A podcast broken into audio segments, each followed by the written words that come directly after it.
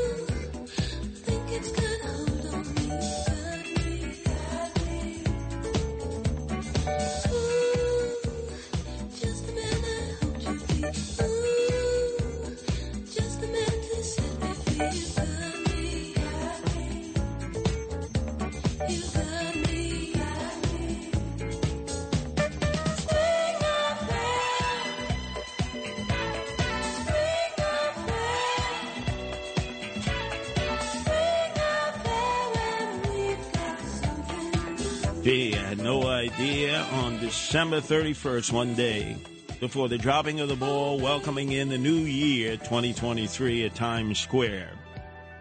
Lou, it would have been the 71st, 75th birthday of Donna Summers, disco queen. From 1976 to 1984, she rocked the charts. How many times, Lou, would you go to WKTU on the FM dial and the Supreme Cuisines and Cuisinettes, the Boricuas, they'd all be listening and it would be Donna Summers. First hit, second, third, fourth, and this hit, Spring Affair. No better time to pay tribute to the disco queen herself now that she's in disco heaven, Donna Summers. But look at the weather outside. It's spring weather. It is spring weather, ladies and gentlemen, up in the 60s. It's January, and I know for so many of you, you insist. No way. There's no global warming, climate change. No way, right? You keep insisting that. Well, it's not just here, here in the tri state area. No. In fact, temperatures have reached a record high across Europe as the new year came in. At least eight European countries recorded their warmest January days at the start of the month ever since the beginning of recording temperatures. Liechtenstein, the Czech Republic, Poland, the Netherlands, Belarus, Lithuania, Denmark, and Latvia. And it is the most extreme heat wave in European history, way above normal temperatures. So, how do you account for this, ladies and gentlemen? I know there are so many of you who are deniers of climate change and global warming. Yeah, go ahead, keep denying it, right? I mean, walk outside right now. It's the beginning in January. It's 60 degrees out, outside. People walking around in t-shirts. Throughout Europe, walking around in t-shirts. You think there's something wrong up there when just a week ago we had such a dramatic decline in the temperature in one day alone on that Friday when some of you took off a vacation where we dropped 50 degrees within an hour, two hours. And then it was subarctic freezing, and now we're being told that there's another cyclone weather bomb ready to hit the West Coast, Cali, Cali, momentarily. So that's how we start off. And by the way, Lou, you know how we need to start off here at WABC. Uh, exactly as uh, the introduction uh, of this show tells you. From 12:15 to 1, you notice each time that we enter in discussion with all of you in our rip and read. We pay tribute to the loss that we suffered in 2022 of our great colleague Bernard McGurk. In fact, he was the greatest of all time because he combined, he multitasked as a producer, and as a talk show host. And it indeed was a loss for us and for all of you, the listeners. And what I'd like uh, to be done uh, and enforced here, if at all possible, is that every time anybody enters into this studio, the Bernard McGurk studio, and by the way, it's the only studio that anybody broadcasts from. It is our primary studio at WABC, the number one news talk station in the nation. That they touch the plaque. Like in Notre Dame, when they come out on the gridiron, they touch a plaque. At other college universities, they touch a plaque uh, before they go out on the gridiron. Uh, and then they engage in battle. Here, I think each and every one of us, Lou, including our staff, at the start of the day should come in and touch the plaque of Bernard McGurk in honor of Bernard, who is one of the greatest uh, broadcasters and producers of all time. There's no doubt about it. And boy, you saw how many friends Bernard McGurk had, not only in life, but in death, both at his wake, his burial, and most importantly, the special commemoration that was hosted by Cardinal Dolan himself at St. Patrick's Cathedral. It was packed because Bernard McGurk was friends to all. Grew up in the Monroe housing projects, uh, went to Cardinal Hayes. He was a Hayesman. And then eventually was driving livery cab up in Yonkers from Schlobohm Projects to Mulford Gardens to Getty Square to Nodine Hill. And oh man, uh, he had to work nocturnally and he had to deal with pimps and pushers and prostitutes and dope fiends and guys who were sticking him up at gunpoint. And then against all odds, was able to rise to the occasion and end up with his own show here with Sid Rosenberg, who now uh, hosts the morning show, number one in the tri state area. They all have friends. In fact, uh, Lou, the new name of the Sid Rosenberg uh, show is Sid Rosenberg and Friends. But you know who has no friends? Who feels so lonely? I mean, a little music, uh, please, Maestro, to accompany Lonely. George Santos. Mr. Lonely. Did you see him I have nobody. sitting there in the House of Representatives? I mean, it's classic, right, Paul Anka? He, he might as well have written it for George Santos. It, like he was toxic. Nobody wanted to come anywhere near him, not even his fellow Republicans from uh, Long Island, uh, not any of his Republicans from Pennsylvania, from New Jersey. No, nobody wanted to come near George Santos.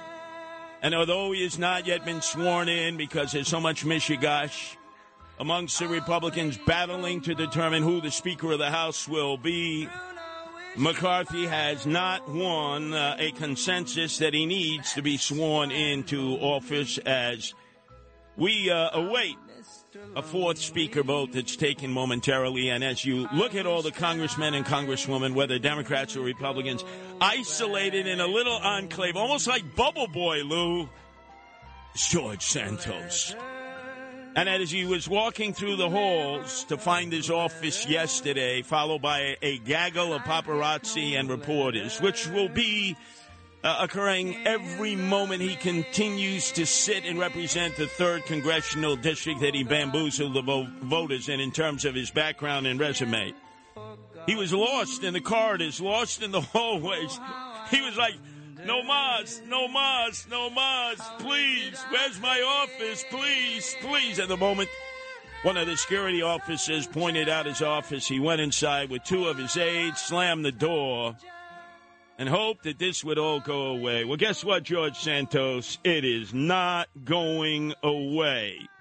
Just yesterday, there was another demonstration, obviously mostly Democrats, but some Republicans and independents, who have determined that wherever you go, George Santos, as long as you are sitting there in the House representing the citizens of the 3rd Congressional District, they will find you, they will haunt you, they will make your life miserable. will show up to every event that he has. Uh, he will have no safe harbor and no quiet in this district.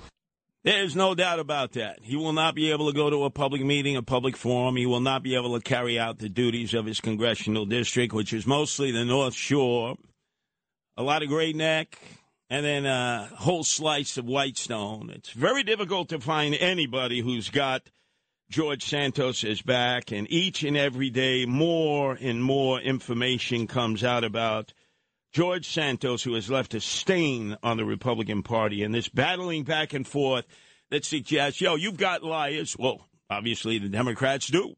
That's Joe Biden. It's a liar week.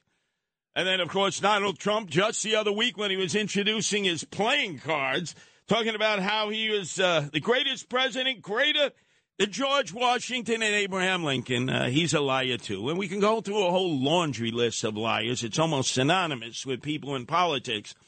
But never before has there been anyone as egregious as George Santos. From beginning to end, we begin to wonder if there's anything true about George Santos now.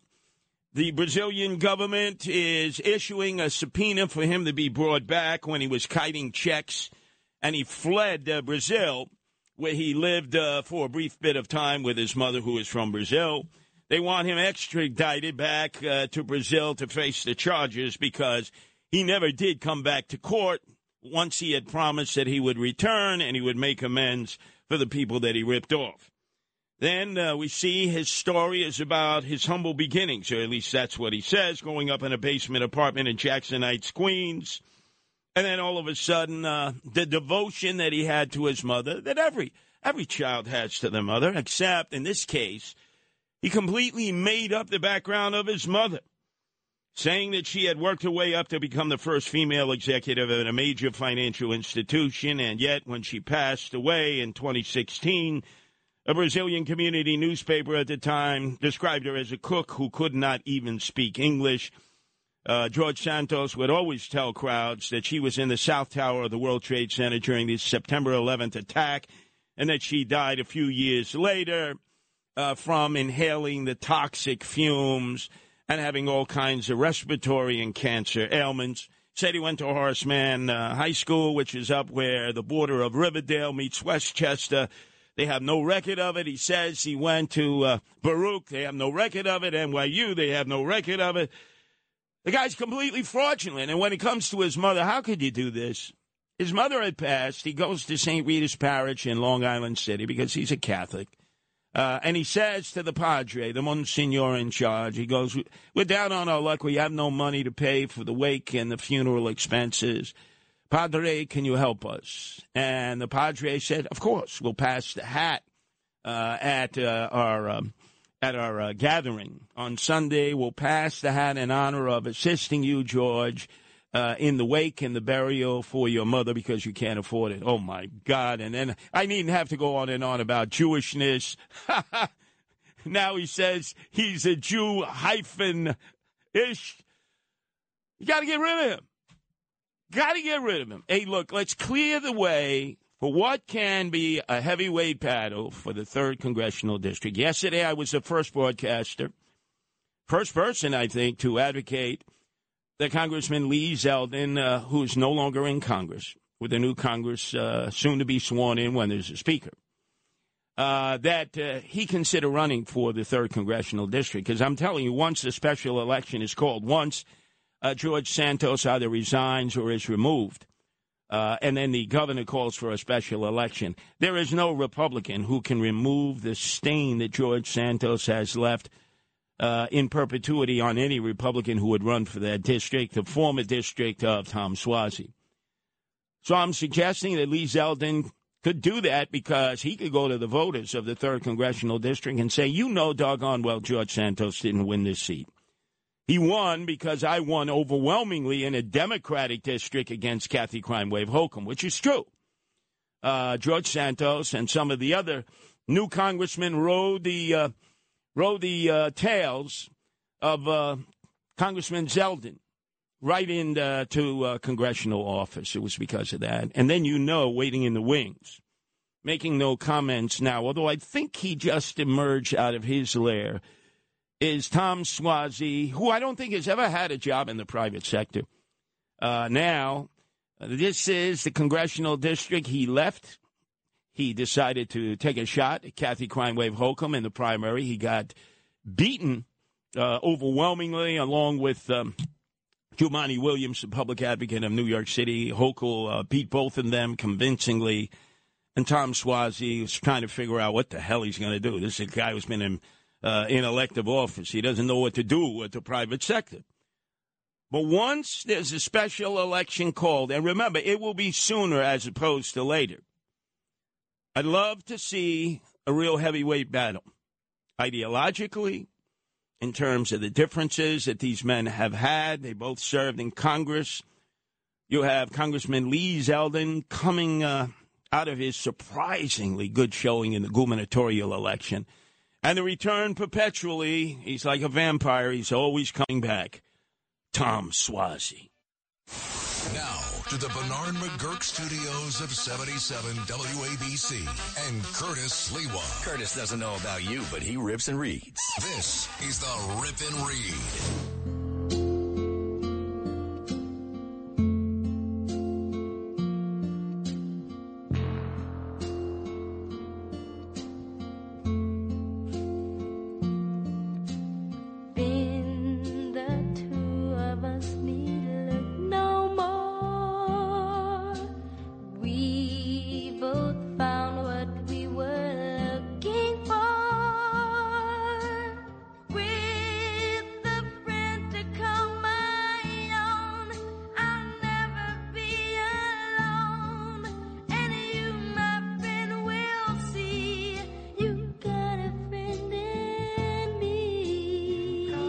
Classic movie, right? Lou, I know you watch it over and over. A movie about rats, Ben.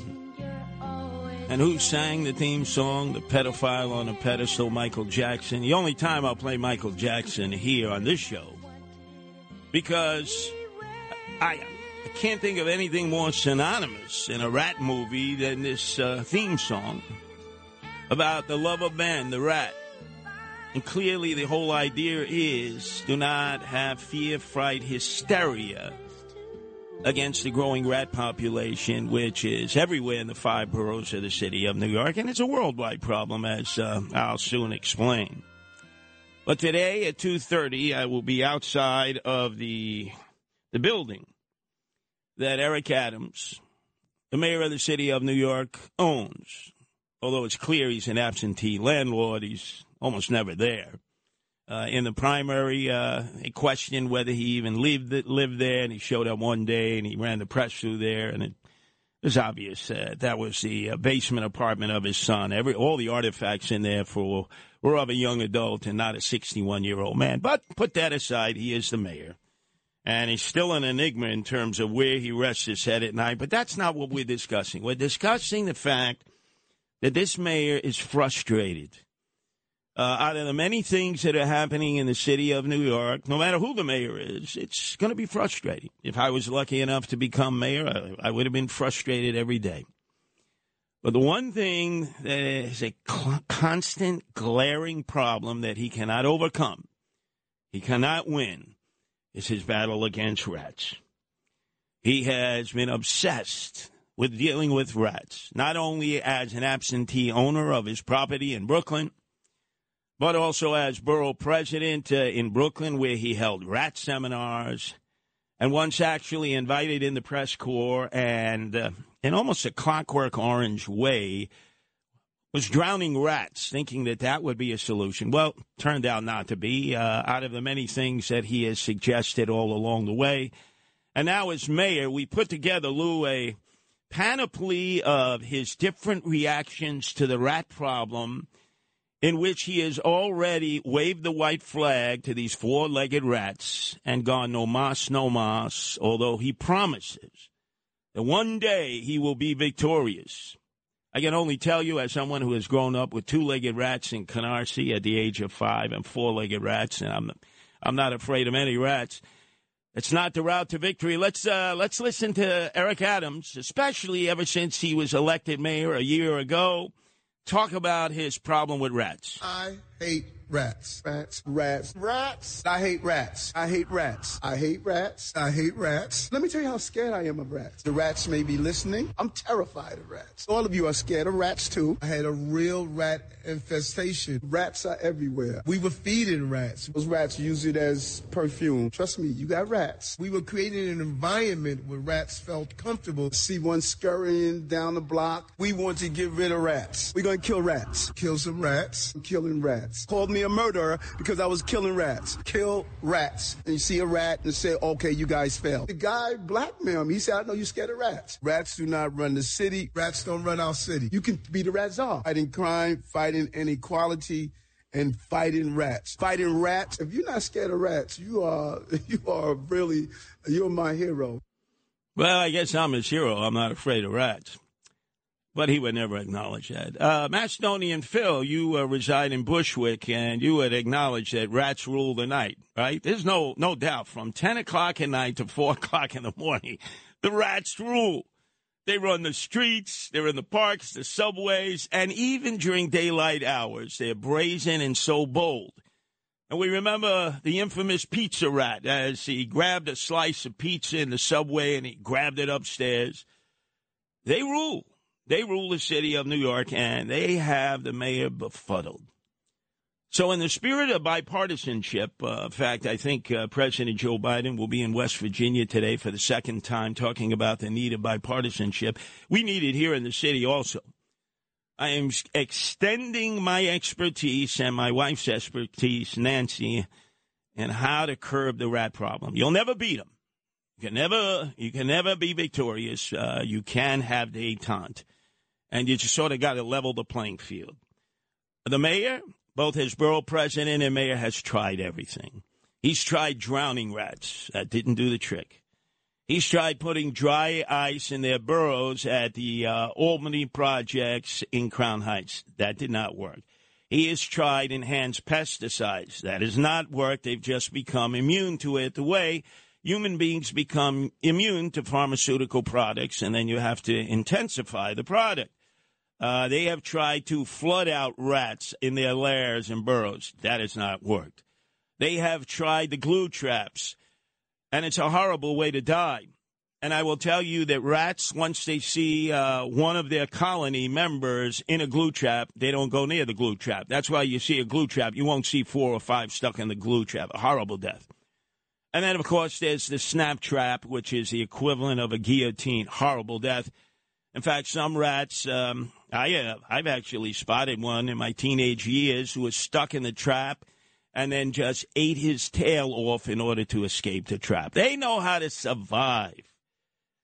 None of that works. And if anything, with the uh, lockdown and pandemic of uh, March of 2020, where exterminators were not going out, they weren't going into buildings, they weren't going into public places, they weren't going into the subways, the rat population grew exponentially. Just to give you an example, a female rat will have maybe six or seven litters a year, sometimes more, in which uh, they'll have um, anywhere from eight to 11 baby rats. Now, so one rat within a year's time can create about 100 other rats. The answer has always been Mother Nature's way of balancing this, and that is cats. Both indoor cats, the domestic cats, or what would be called in commercial uh, property, restaurants, uh, and uh, grocery stores and supermarkets, the bodega cat. And then outdoor cats. These are the feral cats. Feral cats cannot survive indoors. They will not live indoors. They will do everything they can to go back outdoors. This is where they are going to live the rest of their lives. Now, we can utilize them. All you have to do, and there are already thousands of people throughout the five boroughs, mostly women 55 plus, but there are men who do it. And you will find Asians, blacks, Hispanics, whites, uh, every group will have people within its midst who who raise these feral cats. All you got to do is feed them, water them, and they will come and they will stay in that area. And when there's inclement weather, if you can make a little uh, what you call a little cat house out of a plastic tub, you just cut a little uh, hole in the front so they can enter and exit. throw a little uh, hay in there or a little straw so that they're a little comfortable, and they will survive what we just saw, weathers when it plunges below zero. And when they're outside, it's like Batman and Robin on the block. It's like they were on patrol. All you need is just two cats, and that's what we're bringing today because we want to help Eric Adams with a problem that troubles him more than any in the city, both as a um, absentee landlord at his building in Brooklyn and in trying to curb the rat problem throughout the city. And to show him uh, the benefit of feral cats that Nancy has taken care of in Sunset Park for years, and also the domestic cats that we have living with us in our very small apartment, smaller than that basement apartment that he claimed to live in on Lafayette Avenue. And it can be done, and it has been done. And the mayor has seen, and I refer to all of you, a great documentary, an award winning documentary that was done about men and women in Brooklyn from all different backgrounds who run feral cat colonies. It was done in 2018. It's a documentary. I suggest you watch it. It's called The Cat Rescuers. You go to catrescuersfilm.com. That's catrescuersfilm, all one word, dot com. And they actually had a meeting at Borough, Borough Hall when Eric Adams was the borough president. And he's actually in the last part of the film. You'll see it. He, he's in the cameo. He says, Oh, I understand uh, all of you are doing great work. This is something for us to consider. And yet he's tried everything, but has never promoted the use of feral cats or even the bodega cats, the domestic cats. So we're bifurcated. So today, I and Nancy will go outside of his home and we will bring with us two cats. We call them Batman and Robert because we like to team the cats together, whether they're indoor cats or they're feral cats.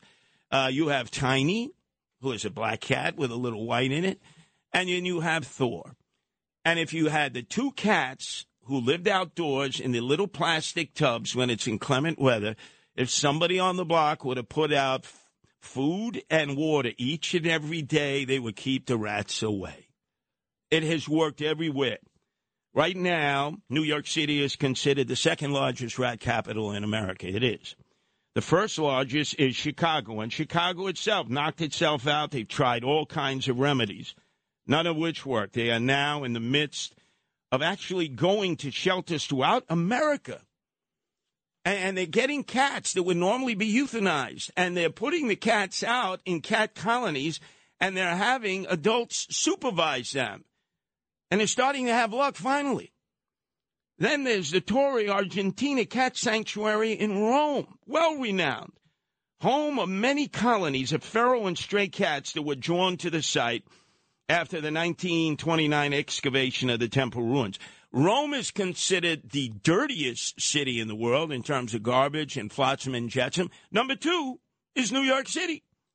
Well, it behooves us to do what the volunteers have done in Rome where they shelter, they sterilize the cats, and they're able to control the feral population in the area, and they're able to control the rats that obviously have been there since Roman times.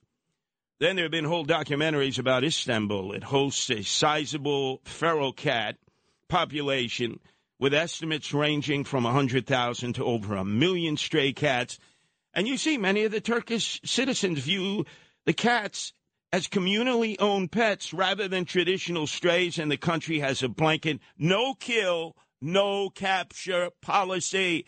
And it has helped keep the rat and mice population at bay.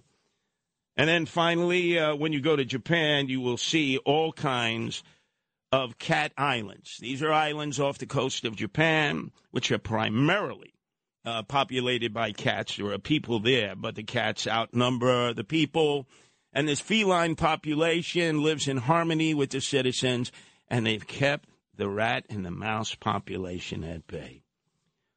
So this is what I'll be offering to the mayor, who's now the very dear friend of our own Sid Rosenberg, is that look, at no pay, I will be the PM rat czar. You will you will need an AM rat czar to deal with the bureaucracy. You're not going to want me around City Hall and dealing with your appointees.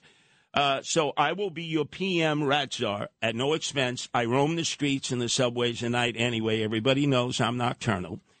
And I will be out there from 10 at night to 4 in the morning when the rats are out there and when the cats, which are also nocturnal, the feral cats are out there with my wife Nancy in our guardian angel animal uh, protection vehicle. And with the volunteers, we will extend help to the city at this time of need.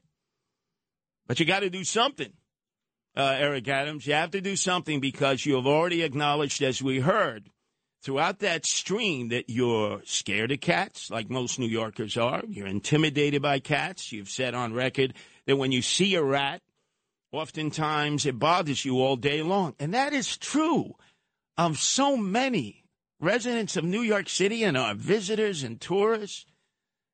But I will tell you, I've grown up with four legged rats. I've never been intimidated by the four legged rats. I've been the biggest two legged rat probably in the city, ratting out criminals galore and members of organized crime. So let me tell you something.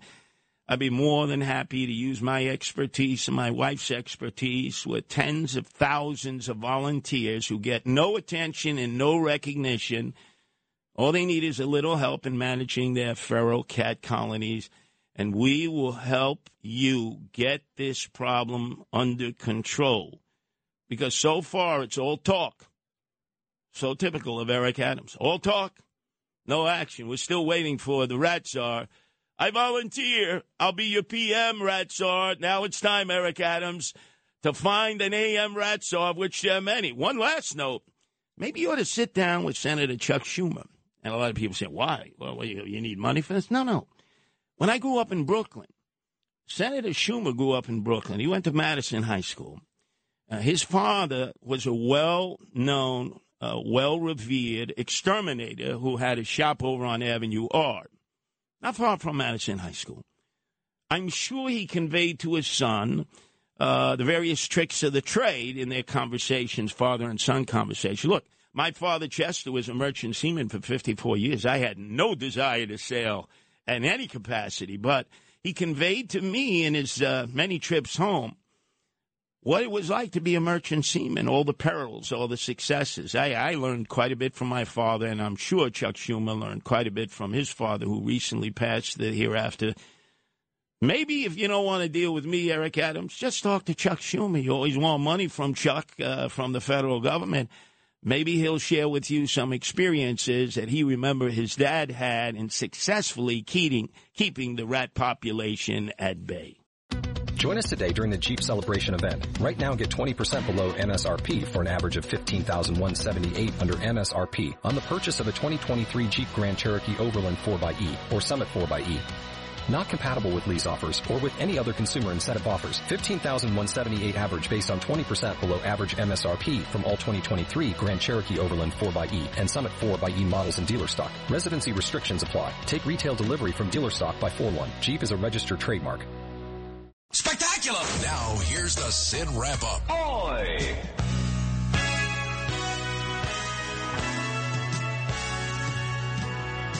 Ebony and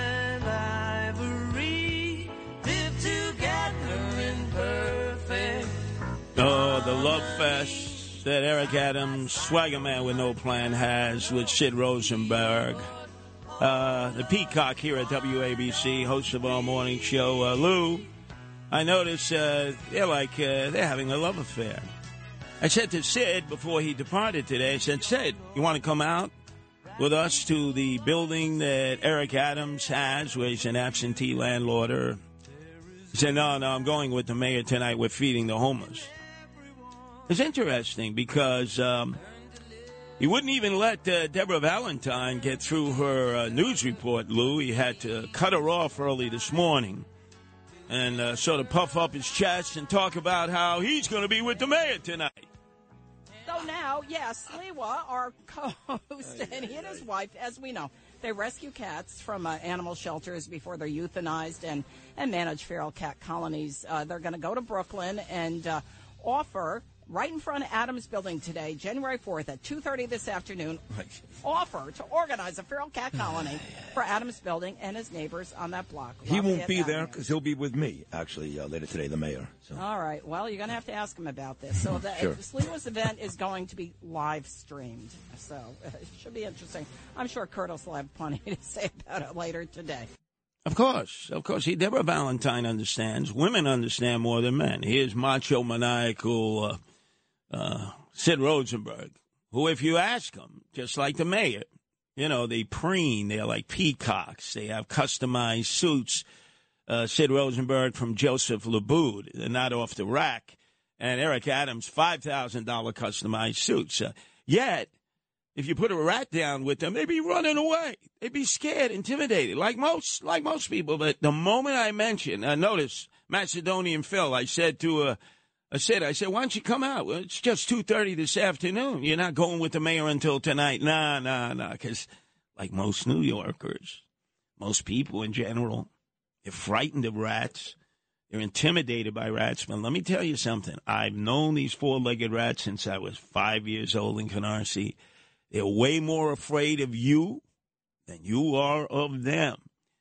And I will tell you this they are extraordinarily smart. They have survived through the ages.